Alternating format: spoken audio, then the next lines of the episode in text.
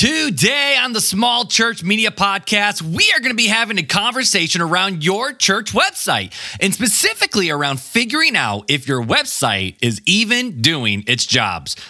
Did you know that your website has a job to do? Well, it does. And in a bit, we're going to go through the four tests that you need to put your website through and also talk about a free tool that I created for you guys to test and see if your website passes these four tests. Sound good? Let's get it.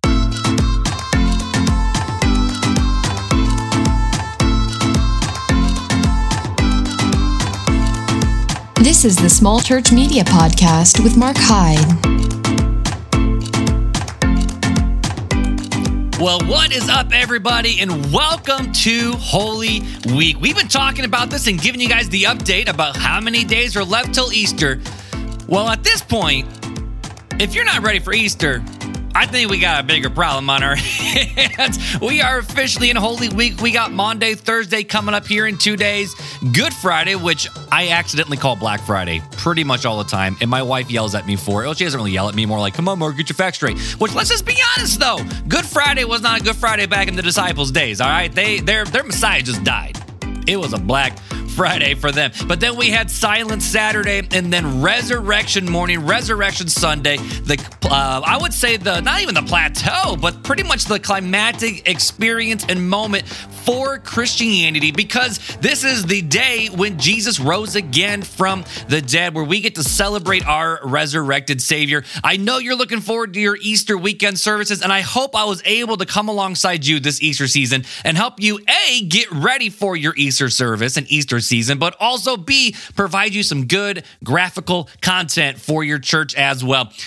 Hit me up and, and let me know about this. If you enjoyed the Easter, uh, the boho graphic or the bright Easter graphic package, please reach out to me and let me know. I would love to be able to connect with you and just hear all the really cool, positive things that you were actually able to do and accomplish using that resource. But if there was also, you're like, okay, well, Mark, you know, it really wasn't the greatest resource. You could have done this a little bit better. You could have done this a little bit better. I would love to hear that feedback as well. Hit me up. Check this out. We have an official email for the podcast now, guys. Whoop, whoop. It's hello at smallchurch.media. You don't need to use my personal email anymore. Hello at markhyde.com. It's just hello at smallchurch.media. Hit me up over there on the email and let me know how you used it. Feel free to tag me in any post that you had. I'd love to see how you used that resource. But if there is ways I can improve that resource, because I'm planning on, you know, side note, dropping out more resources as the days go on, please let me know what you would like to see better or different, just so I can make sure I'm serving you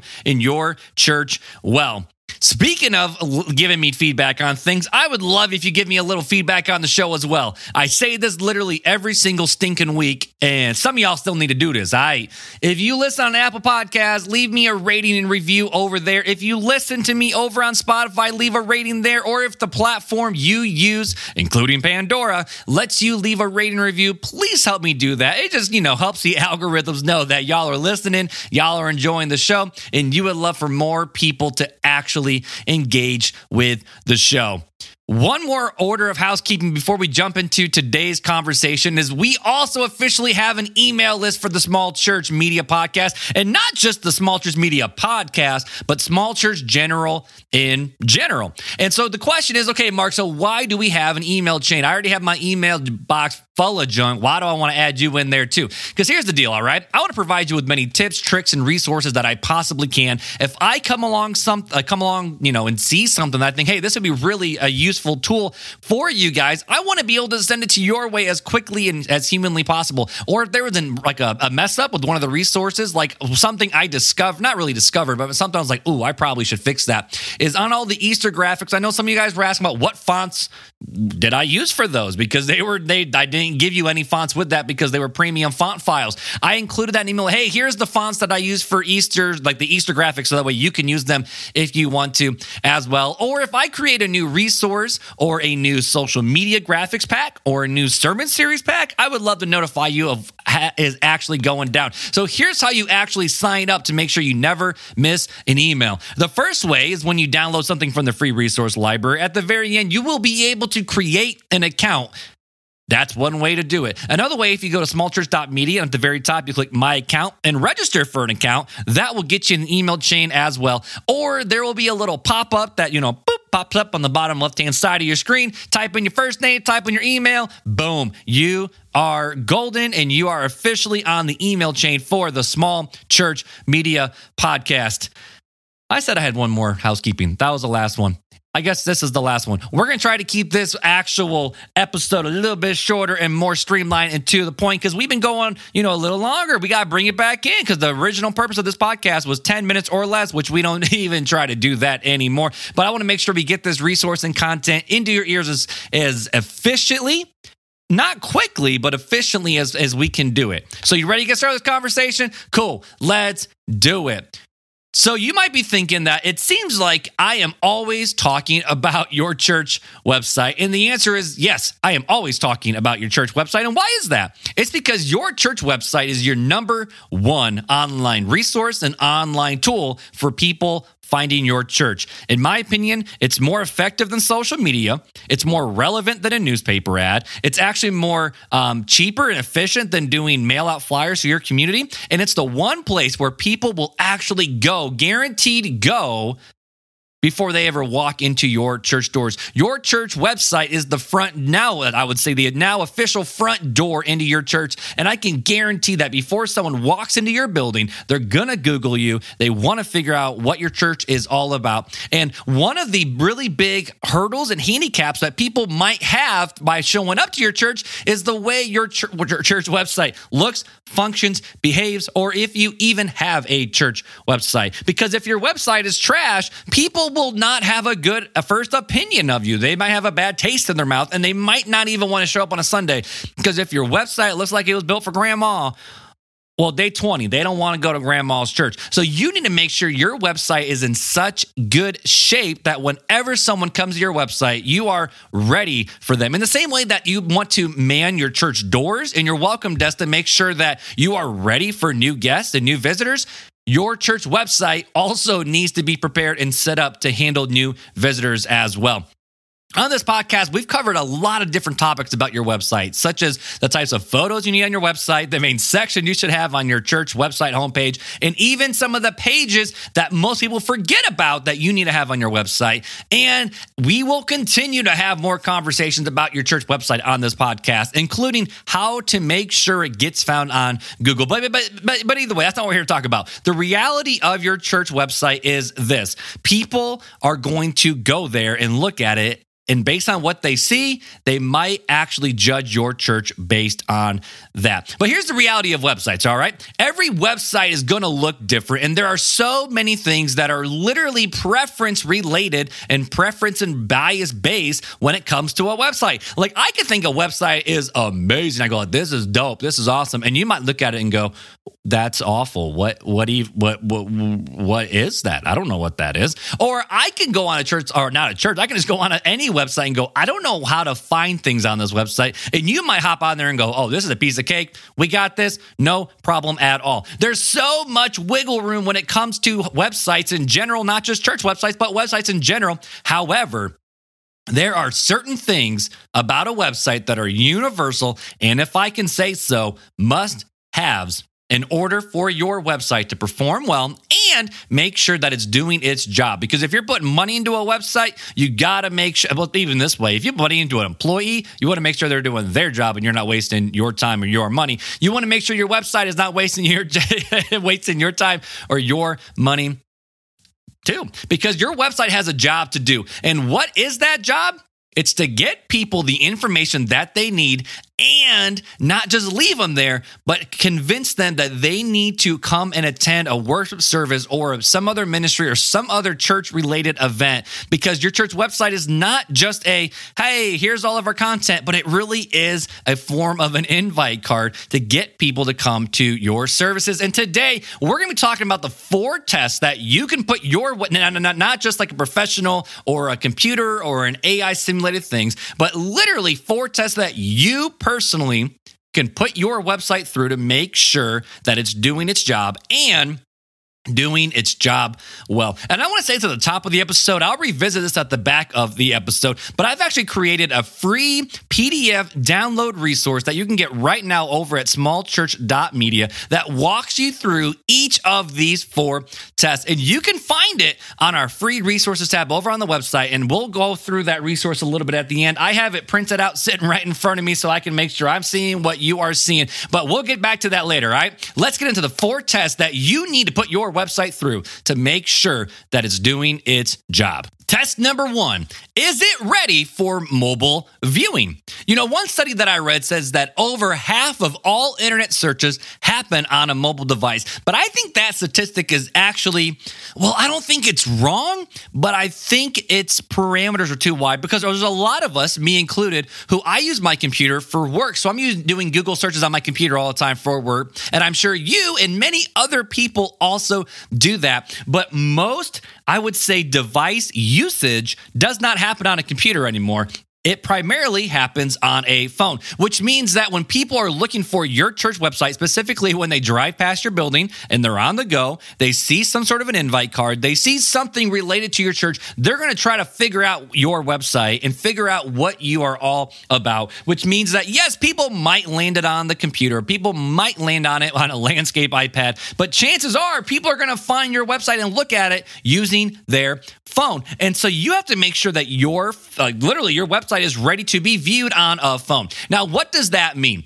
First, it means that you have to make sure you have a mobile flyout menu ready to go. You might be wondering, Mark, what is a mobile flyout? The easiest way to figure out what a mobile flyout is is literally go to our website, smallchurch.media. You'll see those three little lines. You click those three little lines and whoop, you see the whole menu fly out. You would be shocked and amazed to see how many church websites are not even prepped for mobile viewing. And I'm not talking about like you can see it online or has a separate website, which honestly looks even worse to be viewed online. But just the fact of what they, they call us a responsive design. How many church websites are not ready to be squished down onto a mobile device where it makes sense, it's still readable, it still flows, and people are able to find out what they need to find. So, in order to see if your website is ready for mobile viewing, my first question is, is do you have a mobile navigation ready to go? Second question is, is your text even large enough? To be read on a mobile device.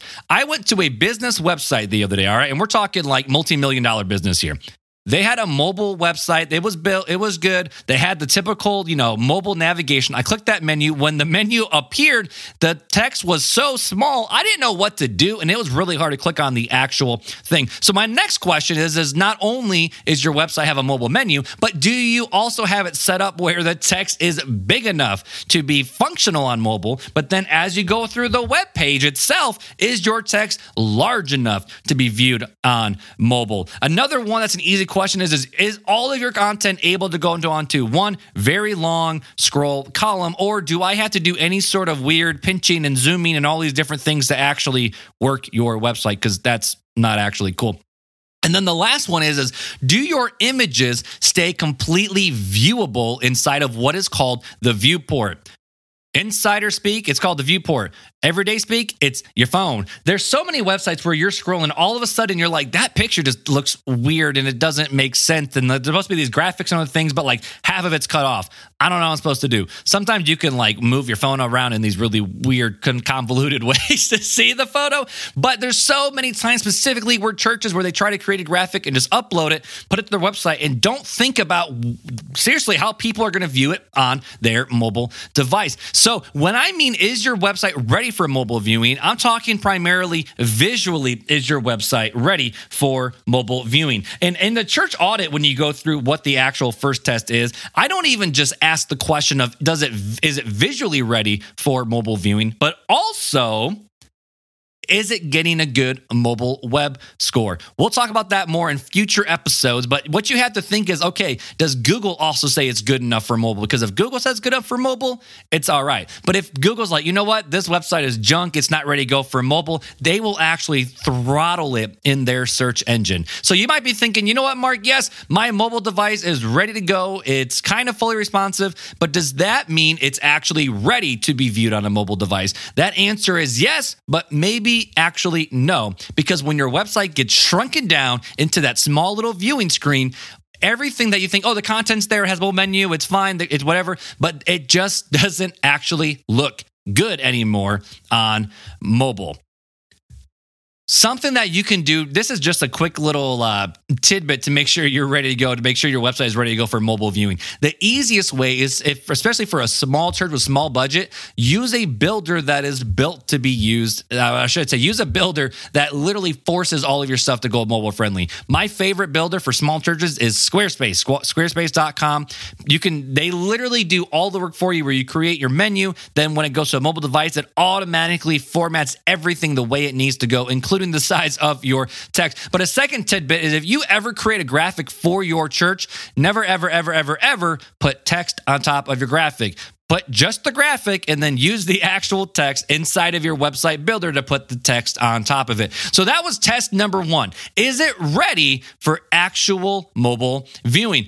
Here's the second test, and we kind of touched on this in the first test, but is your website ready for Google? There are a few different areas that you need to make sure your website is actually prepared for Google to find it. And those areas are does it actually load fast? Studies showed that if your website takes two to three seconds to load, that's expect that that's actually considered average. But if it goes more than five seconds for it to load on someone's phone, people are just going to go back and assume you don't have a website, or they're not going to waste their precious 10 seconds waiting for your website to actually load. They need to see something as quickly as possible in that way, because we're living literally living in a consumer culture where they're all about it's all about me and my time and my time. So if your website website is not loading fast, people will go away and actually go somewhere else. Another area is does it actually have a pass or fail rating according to Google? Google has this new thing that's called the Google Core Web Vitals, where basically they put your website into this quote unquote test environment and then they actually kick out a score based on how your website performs online. If your website spits out a score and it's actually good, that means that Google won't give you any penalties. But if it comes back with your score in red, now I think, you know, there's an orange. But orange I would consider is okay. That's fine. But if it comes back in red, it's not good because Google will actually penalize your websites in its search results. Another area to make sure it's ready for Google is does your church have a Google business profile page? We used to call it Google My Business. And the very first episode of this podcast is why your church needs a Google My Business page. It's now called Google Business Profile. Doesn't have that quite good of a ring to it. But the question still remains is does your church have a Google business page set up for your church?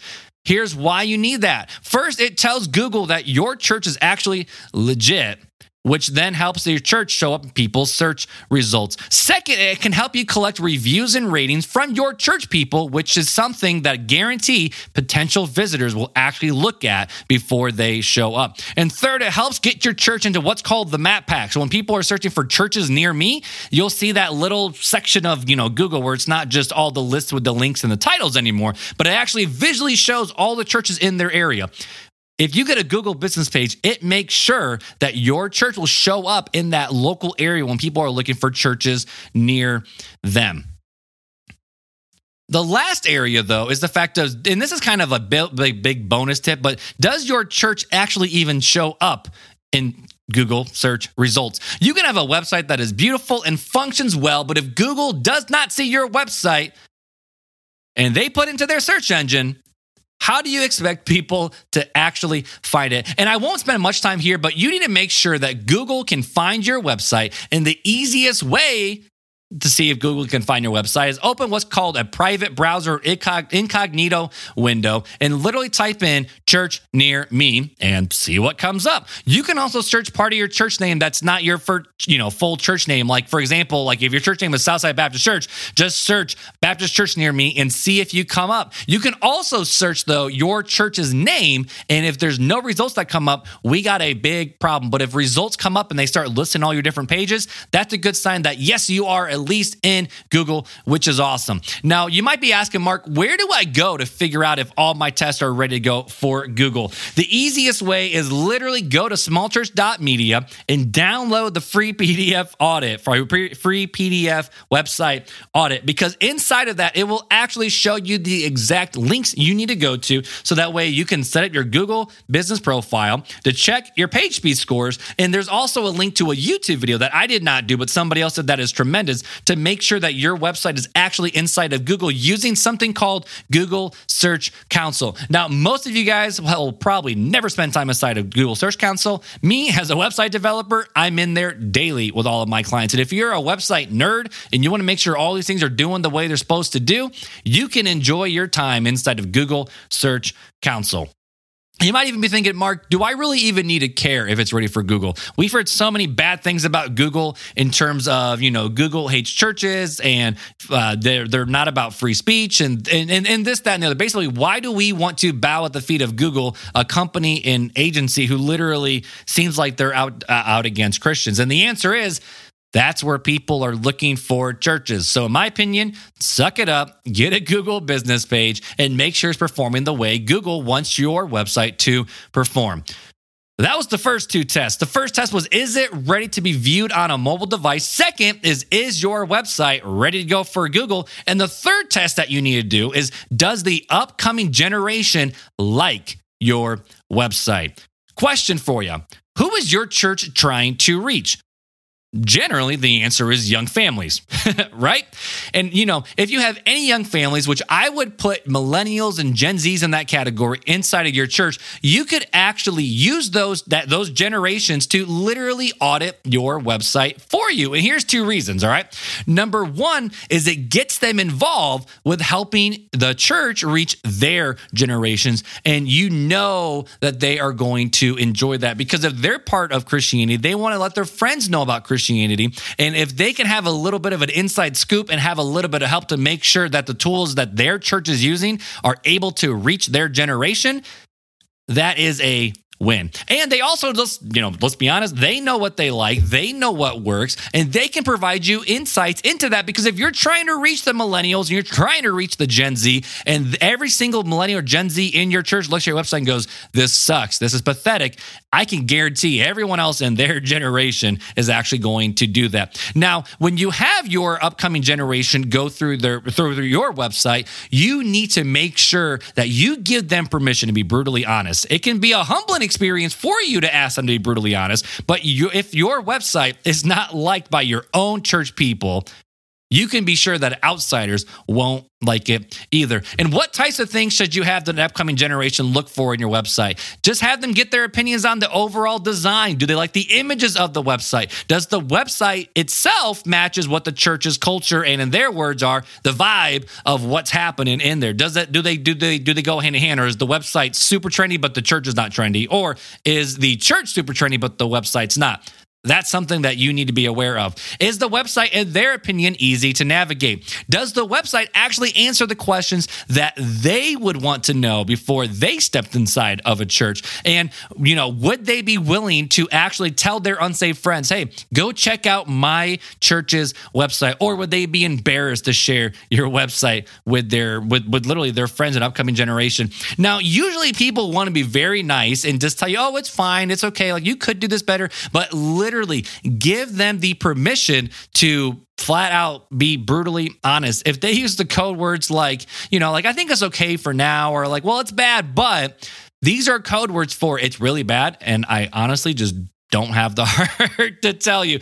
But, you know, let's just be honest here. At the end of the day, you got to make sure that the upcoming generation actually likes your website. And you got to make sure you do not skip this step in this test in the process because you can do everything to make sure your website is found on Google, that it performs well on Google, that it passes all the tests, that people can find it in the map pack, and that it's actually able to be used on a phone. But if your website doesn't even touch the hearts of people who are on the website, you just wasted your time and your money. Inside of this website audit, there is actually a. I, I encourage you to print this out and actually fill it out. But I set this up where you could actually hand off literally page numbers on the bottom. Page six to the upcoming generation. And you can print as many of these as you want, just that specific page, and just field your people, field your kids, field your kids' kids, and just say, hey, can you go to our website and just answer these questions? It shouldn't take you more than 10 or 15 minutes. And what you're doing is actually having kingdom potential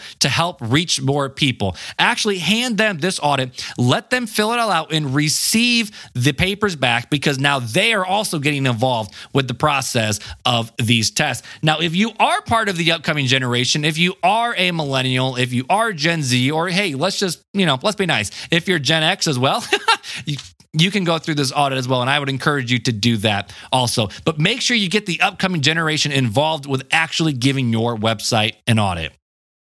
And here is the last and final test, test number four, to make sure that your church's website is doing its job. And that's simply one question What story do the stats tell? What story do your website stats tell you? Now, this is where most pastors really don't, let's just be honest, spend a lot of time because stats can be confusing, they can be boring, and they honestly sometimes just seem like a waste of time. But I think it's wise to know where your church stats are actually at. In fact, as a part of my, you know, church maintenance plan, I actually send stats to my clients every single month because the stats tell the story about how effective your website actually is. Case in point, if you have a thousand people who find your church on Google, but you have zero clicks, that means that there's actually a problem. If people are landing your website and quickly run away from your website, that actually shows another problem. If people never see any of the other web pages outside of the homepage, that is also a problem because that means you are not doing something right. So, first, though, we have to figure out where your stats are even located for your website and does your website actually are they actually tracking the stats now a lot of people all over the world including me we use Google Analytics to track our stats because it's the top analytics stat platform out there. But if you're using a website builder like Squarespace or Wix or Weebly, those stats actually come built in. So when you sign into your Squarespace account or your Wix account or your Weebly account, you can right there see all of your stats. And I know a lot of you just see the stats and go, oh, that's a really cool line graph. People are showing up you still got to be able to read the stats and know what is going on. But if you're using a different company like, you know, like ShareFaith or the Church Co, they generally also have some sort of analytics built in. But if you're using just a WordPress website that you set up, you got to make sure that you have stats actually not just so you can view them, but that they're actually working. Because I found so many people where they're like, I can't find my website stats. And I have to sadly tell them, well, that's because you don't have any website stats because you're not actually using any tools to track your stats. You can be doing so many different ways to track your stats. And honestly, do I have an opinion and a preference on which platform you should actually use to track your stats? To be honest, but to be on, to be honest, to be answer, is that what I said? to be honest, the answer is actually no. What's more important is that you have stats set up and that you know how to read the stats to know what is going on. Inside of the website audit, I actually show you what the, the various areas of what the stats need to show, including, you know, I have asked various different questions to help you break down the different areas of your website so that way you can understand what is actually going on and actually have your stats written down somewhere. But I want to run through what these five main, uh, not even five main, but five areas of stats that I am using for this audit that you're going to be writing down, but also that way you know how to understand what you wrote down. Because if I just say write down what your bounce rate percentage is and you write down what the bounce rate percentage is according to Google Analytics, you're like, that's cool, Mark. I have absolutely no idea what that means. I'm going to walk through the five areas where I'm having you, you know, actually audit your website and what that actually means for your website. There's five areas that you need to focus on for your church website, you know, specifically. The first one is the fact of just website visitors.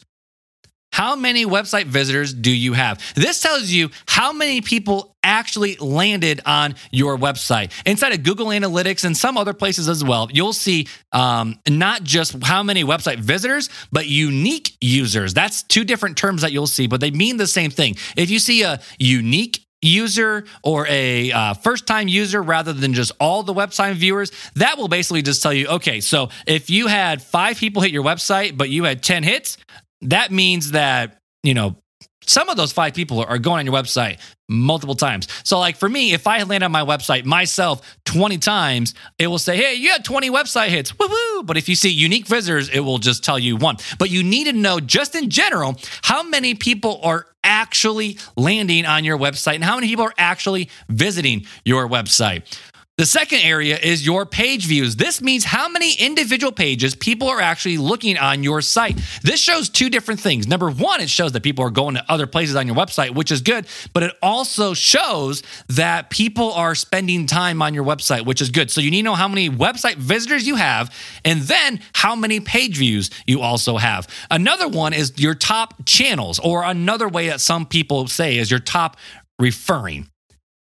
What are your top channels? This tells you where people are actually coming from. Are they coming from Google? Are they coming from Bing? Are they coming from Facebook? Are they coming from YouTube? Did they type it directly into the URL? Did they t- come from some other various website like um, maybe you have an associational website, you're part of a denomination, Methodist Church, Southern Baptist Church. We have these huge church directories. Did they come from there? It's important for you to know where people are actually coming from so that way you can actually ask the question, are we doing our jobs in these different areas? If no one's coming from, to, from you, or if no one's coming to your website from Google, that means your Google is not set up properly. If you don't have a lot of people coming from Facebook, that means you might need to change your Facebook strategy or this, that, and the other. But basically, it's really helpful to know where people are actually coming from and not just where people are coming from, but what device are they also using. Depending on what analytic platform, they might combine these two categories or they might separate them.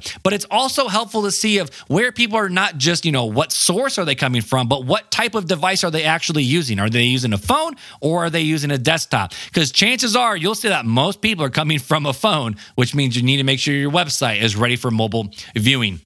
The fourth area for your stats is called the bounce rate. And this is actually one of the most important stats, in my opinion, for your church.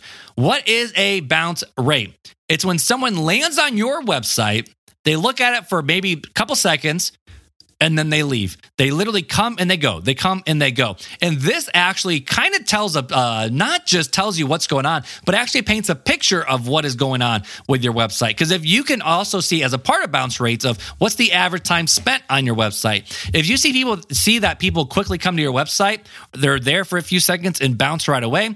That means your website is designed poorly, or it also means that your website does not load fast enough for them. If people are on your website for a while and they just bounce and they leave, that means you're not redirecting people to where they need to go quickly. It might mean your menu is not set up well. It might mean your homepage doesn't link out to the various sections that it needs to. But the higher the bounce rate, when you see if you see a 75% bounce rate or an 80% bounce rate, that means that 75 people who come to your website will bounce right away. And this is not a good thing for church websites. You want your church website to be built in such a way where people go to the homepage, maybe they see who the staff members are, they see what different ministries they are, they kind of are learning about the church. The lower your bounce rate percentage is, you can actually guarantee the more effective your website is because people are now interacting with your website to get you know answers to the questions that they have. And here's the last area. All right. So we went through website visitors, page views, the top channels slash top referring, what your bounce rates and time spent online are. But the fifth one is what are the most popular pages on your website? Now, does this mean your website is performing well or not performing well? No, not really. But it actually tells you just let's be honest, what are your most popular website pages that you have? And you know, this is where people tend to want to go. And you can see where if a lot of people are going to your main hope, uh, let's, let's just say a lot of people are going to your website and then they're going to maybe meet the staff page, but they're not really going to the children's ministry page or they're not really going to the our belief section. That could tell a story, or let's be honest, it could just be really cool about what's actually just going on with the website. If people are going to your church ministry, or let's say like you're doing Facebook ads and you're doing these Facebook posts for your children's page, for your youth group, or for maybe just some adult Bible study that you have, you can see that A, people are bouncing off of that page really, really fast. Or you can also just see that people are not really visiting those pages, which means you might need to do a couple different things on your website. It might mean you need to beef up the amount of content for each ministry that you have on your website. It might mean, okay, we want more people to get onto our children's ministry page. And to be honest, not a lot of people are landing on the children's ministry page. Maybe we need to bring the children's ministry page to the homepage of the website and put it up on a very high category, a high section, so more people can actually see it. If you can see which pages on your website are the most popular, that can encourage you in so many different ways, but it also tells you how people are actually coming to or how people are interacting with your website. But when it comes to your website stats, you need to know how your website is performing and how people are navigating your website in order to know how well your website is really doing. And in order to do that, you have to understand your church stats. So let's round all this up. Let's recap this whole episode. All right. So, what are the four tests that you need to put your website through to make sure that it's doing its job? Number one, test number one is your website ready for mobile viewing? Number two, is it ready for the Google? Number three, does the upcoming generation actually like your website? And number four, what stats does your website, or uh, not this, not that, that let's back that up. Number four, what story do the website stats tell?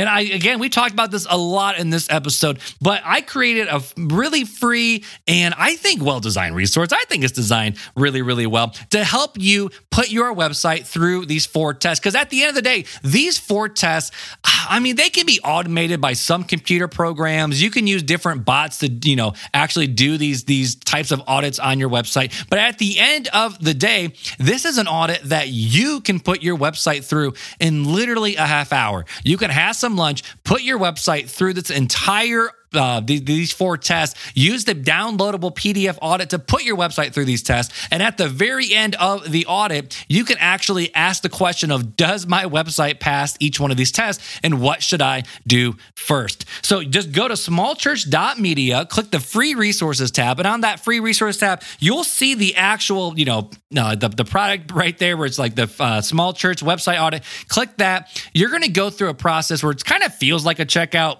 it, it, it's because it is, but it's completely free. I don't want to take your money. All I want is for you to and be able to take this resource and actually use it to make sure to you know that your website is doing its job. And you can use this resource many times, multiple times. You can tell your friends about this audit resource so that way they can make sure their websites are good to go. But I do want to just stop and talk about this this audit really quickly in this regard. The my my favorite part of this website audit is at the very end there's a next step section where I already mentioned this a couple seconds ago, but I want to make sure I touch on this where there is a yes or no question for each one of these four tests where it says, Did you pass test one, test two, test three, and test four? Where you can literally just check them off for yes, I passed it, and no, I did not. And at the bottom, it says, What are your next steps? Where do you want to begin?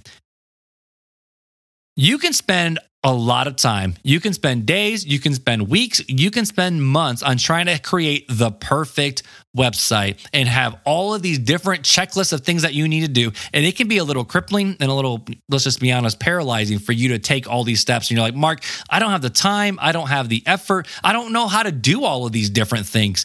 What should be the first step that I need to do? And I wanted to leave that into your hands because right here, if you see that you, you know, pass test two, you pass test three, you pass test four, but you do not pass test one, you can just know that's where you need to begin. If a millennial or Gen Z goes, dude, this website just, it's not good. It's trash. We need to rebuild it. That might be able to start a conversation with them and go, hey, do you know how to build websites? Can you help us along this process? But you might find yourself in a place where you're really stuck. You might just be thinking to yourself, Mark, I don't know where to begin. Our website just failed miserably in all these tests. What should I do? Where should I start? If you are a small church or if you are even a large church, I have so many different packages of different types of websites that we can build for your church. And I would love for you to reach out to me and just say, hey, Mark, I need help building my website. What can you do for me? And I have different rates for small churches. In fact, I advertise this one on the smallchurch.media website. If you're a church under 100 people and you just need to get either A, a new website up and running, or B, you don't have a website and you just got to get something up,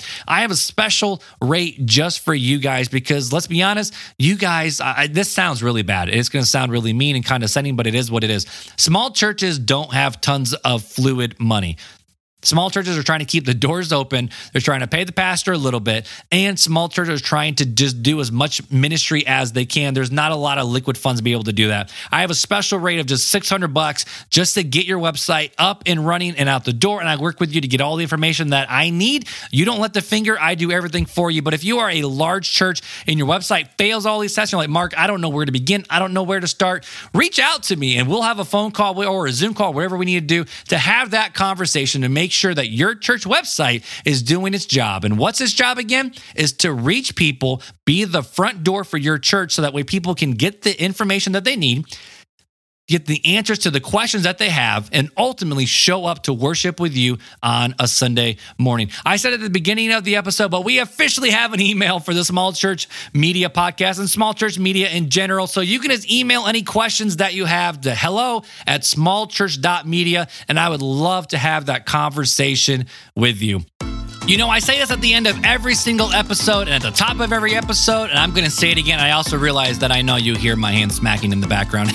but again, if you listen over an Apple Podcast, it would mean the world to me if you left me a rating and review. Spotify, just leave the rating. That helps more people actually find this podcast in the algorithms. But if you're listening on any platform, it does not matter whether it's my website or some other audio platform, it would mean the world to me if you share these episodes with another small pastor or a small church pastor friend. Because at the end of the day, I know small churches are connected all over the place. The easiest way for me to continue to grow this podcast so we can reach more people and help more small churches use media well to grow their churches, not numerically. That's not what we're here to do. We're here to use media well to, yes, reach new people, but to also encourage and equip our own church members. I would love it if you just shared this episode or one of the other episodes with another small uh, small church pastor friend that you know. But just like always, guys, I enjoy hanging out with you week in and week out here on the Small Church Media Podcast. I hope you have a great Easter service with your church family and come back next week for the Small Church Media Podcast. What are we talking about? Well, hey, I guess you'll find out when you get there. Have a great Holy Week, guys. We'll see you next week. The Small Church Media Podcast is a part of Mark Hyde Creative.